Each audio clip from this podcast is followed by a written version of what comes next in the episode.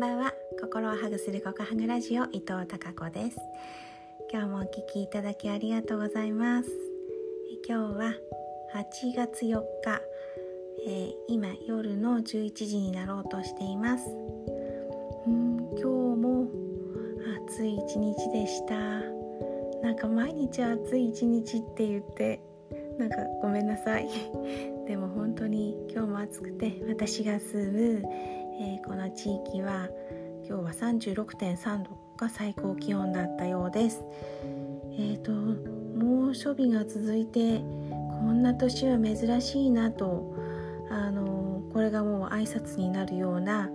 えー、ね、周りの方たちとの会話なんですけれどもそうでしたやっぱり。とこの猛暑日は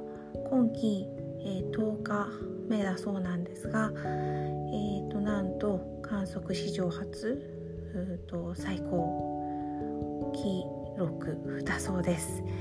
こんなに暑いの記憶ないですもん。毎日ねあの35度を超えるなんて。はい、えー、暑い暑いと言いながらまたエアコンをつけないといけなくていられなくてねあの地球温暖化がとっても心配です。でそんな暑いさなか今日はまた侍ジャパンの、えー、オリンピックのね野球の試合を先ほどまで観戦していました。勝ちましたよ。やったすごいなんかあのー、うん、なかなか試合が動かなかったんですが8回裏にね日本の攻撃がいい形につながってそして、えー、山田哲人選手がはい、えー、素晴らしい3点、えー、タイムリーを打ってくれてそれが決勝打になりました。なんかもう本当にえ、ー、とまあもちろんプロ野球の選手たちが集まっているのでプレーは素晴らしいんですけれどもそれがもうねお手本になるような、うん、素晴らしいプレーが、例えばランナ